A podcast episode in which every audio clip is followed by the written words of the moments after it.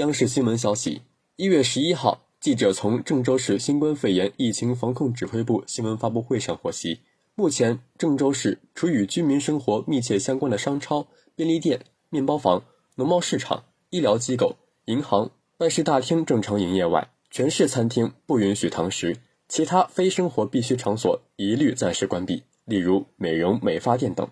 感谢收听羊城晚报广东头条我是主播张世杰。